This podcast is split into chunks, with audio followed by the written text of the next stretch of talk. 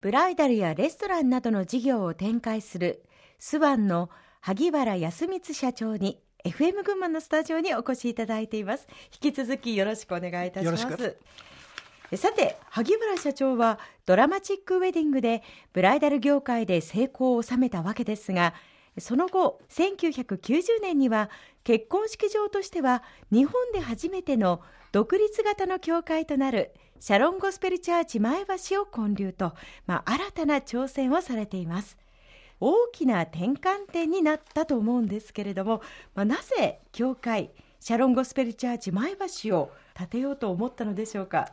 1978年に前橋商工会議所海岸の中にブライダルをする施設を会議所が作りになって私どもがマックスケアスベアソンとしてオープンしました、もうまさにこの時代はブライダル業界の加藤競争が始まってき始めました。いろんなご助会系の結婚式場をやるとか、はい、公共施設等々もかなりブライダルに力を入れてきて大戦争時代がここで起こったわけです外部を見ますと、まあ、80年代ぐらいから、まあ、ハワイの海外ウェディングが始まっておりました、まあ、私もたまたま違う仕事で行ってハワイの教会に立ち寄って教会ウェディングの素晴らしさも肌で感じてました、まあ、そんな状況下において忘れもしないのはやっぱり英国のチャールズ皇太子とダイアナのセントポール大寺院での結婚式ですね。もうあのことはもう私たちのその後の展開にはものすごい力にもなったし重点的なものになりました。そのくらいこう大きな影響力があった結婚式だったということですね。そうですね。この頃の時代になりますとかつての段階の人と違ってもっと自分たちが自分らしさを表現できるようになってきてますよね。個性もしっかりと打ち出せるしものの思いも表現できるしこれはお色性の時代は終わったなと思ったんですね。ドラマチックウェディングもあそこまで過当になってきて、はいわけのわからないことが業界他社で行われている中でこれやってたら業界そのものがダメになるだろうということもありました。で群馬から結婚業界の新しいスピリットを送り込んでいたというのは私の自負なんですけれども、はい、また新しいもの何か生みたいという心がうずうずと出てきたんですね。で私たちはそのドラマチックウェディングをやめようというのを私の決断にして、はい、あ Wedding for Your Style まあ、パーソナルのウェディングを作っていこうその人その人なりの考え方のウェディングを作っていくという個性を大切にしたウェディングを作ろうということを当面やっていたわけなんです。まあ、そんなことやってまして、まあ、私も現場大自然主義なんです。一番忙しい店に自ら立って、まあ、お客様の声の中に教会で結婚式をやりたいこんな声をずっと聞いておりました。まあこれは何とかしなきゃならないな、まあ、それをこちらに置いといてもう一つは将来果たして結婚式がどう変わっていくんだろうということと一緒に人口構造ピラミッドなどを調べてみると今後のブライダルの数の減少がスピード化してくるなということもありましたんで、企業としてもブライダルはもちろんやるにしてもブライダルの中の内部をもう少しクオリティを上げなきゃならないだろうと。特に食の部分のクオリティアップをしなきゃならないだろうまあ時はちょうどバブル時代でしたから、はい、東京を中心にヌーベル90といって新しいフランス料理の流れが来てました。まあ、群馬でフランス料理をやりたいなと、はい、フランス料理をやってスワンのレベルを変えていくってこともすごく重要だろうな、うん、まあ、そんな考え方からフランス料理の店を作りたい、まあ、もう一方私の方でちょっと観光的なことのお手伝いもしたもんですからなかなか萩原作刀を一般の方が触れるとこもない知らないっていう話も聞いてました、うん、これは雑学がものを作っていくっていう典型的な例かと思うんですけども旅情という詩なんですね。フランスに行きたい人は思いどフランスはあまりにも遠しせめて新しき背広を着て気ままぬために出てみんかつて作太郎はフランスを夢見ていただったらフランス料理と作太郎の出会いの店を作ったらどんなことができるんだと言って、まあ、お嬢様であります今は亡き萩原陽子さんのところに協力していただいて、まあ、いろんなコレクションにしたりしてあの作詞者とが出来上がったんですね。そこにまた物語が生まれてくるんです。ビクトリア王朝時代のアンティークの家具をコレクションを始めました。当然国内もそうです。し海外も行って。それで今の作者にアンティークの家具があるんですけどその時に得た知識の一つが、はい、ヨーロッパの教会とクリスチャンたちの数の減少例えばイギリスの場合には18世紀19世紀世界の7つの海を制したというあのイギリスも経済力が弱まっていてその教会を維持するということなかなか難しいという話を聞きました。まあ、そんなことから、まあ、アンテクトコレクターたちを通じて、何か教会をこちらに移すことができないだろうかといった話がシャロンゴスペルチャーチの内装パネル建具、はい、ベンチパイプオルガンなどを移設する話になって日本で最初の試みとして1990年にシャロンゴスペルチャーチ前橋が誕生したわけです。ただ物が作れるけれどもその精神というのがあると思うんでまず私自身はクリスチャンじゃないですね。まだクリスチャンの心を持とうと思って私は日曜礼拝に通って教会の在り方と教会についてしっかりと学ばせていただきました。それでしっかりとした牧師先生をお迎えして教会機能をしっかりとしながら本物の教会の中で結婚式をしてあげるということの重要さを教えられました。したがってあそこには主任牧師と専属聖歌隊とオルガニストを置いて前橋の教会が歴史をつないでいったわけですね。建物を再現しただけでなくて心も提供するというような感じなんでしょうかね。まあ重要なことだと思いますね。そしてシャロンゴスペルチャーチ前橋の7年後に高崎市内に今度は教会と迎賓館を併設したシャロンゴスペルチャーチ高崎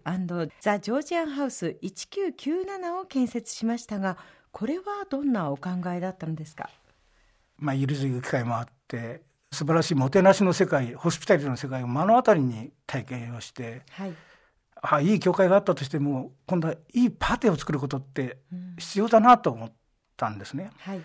それはなぜイギリスかっていうとブライダルっていうのはもともとビクトリア女王が結婚した時に新しい近代ウェディングが始まったわけですからウェディングの歴史でもあるわけですし英国とブライダルというのは切り離せない事実なんですね。はい、英国にこだわってもっと生活の一つとして残る結婚式を作っていきたいということがきっかけです。うん、英国の建物を作る、まあ、できればマナーハウスを作りたいと思ったんですね。はい、要するに貴族が自分の領土に立った家なんですけどもこれを作りたいと思ったんですね。ビクトリア時代の生活をテーマにして建築をされたということでしょうそうですね。その中に単なる器だけじゃなくて、はい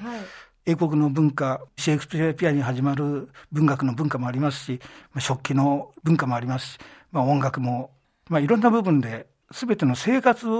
が見えるような展示とかしながらミュージアム的な要素も取り入れて英国人が見ても英国だっていう建物を作ったのがあのザ・ジョージアンハウス1997です。今までその諏訪の萩原社長がなさってきたドラマチックウェディングからガラッと変わって例えばご売借人を置かないとかいろいろ提案されてましたよね。はいえー、これがもう何て言っても僕の勇気があったことですし日本の結婚式を変えたかなって本当に過言ではなくて思います。まあ、従来だった結婚式場の在り方ってもんが果たしてどこまでその生活の中で特別な日になるのかっていうのが非常にクエスチョンだったもんですからその特別な日にするためのいろんな、まあ、ソフト的な展開をしたわけですね。うん、従来私が喜んでやっていた演出、はいそれからハリボテのケーキのでかいのを作ってみたり、え高さのあの席があって高いところから新郎新婦がお客様を見下ろすというような仕草があってみたり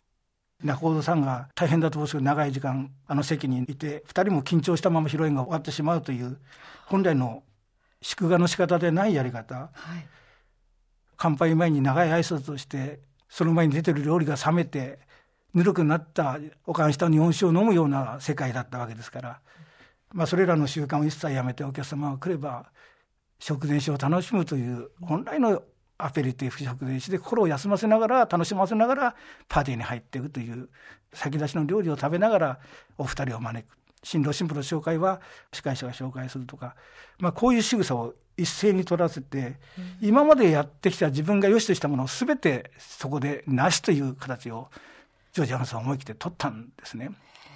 いろんな抵抗はありましたけども最終的には今世の中の流れはそこに来てます。この転換するというのはまた大変だったのではと思うんですがその辺の迷いはなかったですか？人は教会作る時もなんでスワンが教会？ドライアイスも先ほど話したようにドライアイスはそうに使うんじゃない、うん、新しいものって考えるものっていうのは大体7割が反対するものが僕は新しいものだと思ってるんですよ。7割の反対いいねっていうものは誰しもやるもので成功するものじゃないって考えてるんですね。その反対したものを形にするときは倍のエネルギーが必要なんですけどそれは倍のエネルギーを当てればいいわけでそれは成功に結びつくということだと思うんです。ブライダル業界を取り巻く環境の変化、えー、本当にスピードがありますよね。この変化のようなものというのは、やはりすごく感じられましたか？それはもう感じましたね。かってスワンができた時は、なんと群馬県内で婚姻届1万5千組あったんですね。ピーク時ですね。ピーク時ですね。えー、少子化現象が始まり始めて、1990年に前橋に教会を作った頃はすでに1万組から1万1000組ぐらいになってるんですね。えー、これが将来どうなるかというと、おそらく10年後の2024年の時には6000件ぐらいだと思うんですよ。この中に業界は非常に厳しいサバイバル競争をやってるということじゃないですか。私たちは結婚式場の競争は単なる商業主義競争をやってはいけないかなと思ってます。教会そのものはやっぱり永遠のものでなきゃならないしいつでも帰ってお客様が懐かしむそれはもう古く伝統を持っているヨーロッパ国々では当然のことなんです。まあ、ただそう言いながらも私たちは会社としてはこれから策を取っていかなければなりません。トップを取っているのはもちろん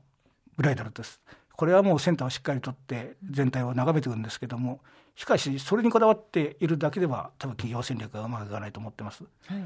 少しクオリティの高いレストランの各国料理の取り上げということでいろんなレストランの名前を取りながら、えー、やっておりますおかげさまでレストランも大変あの好評なレストランが非常に多くてレストランからブライダルを生むこともありますしブライダルからレストランの集客もあるという総合関係作ってますね。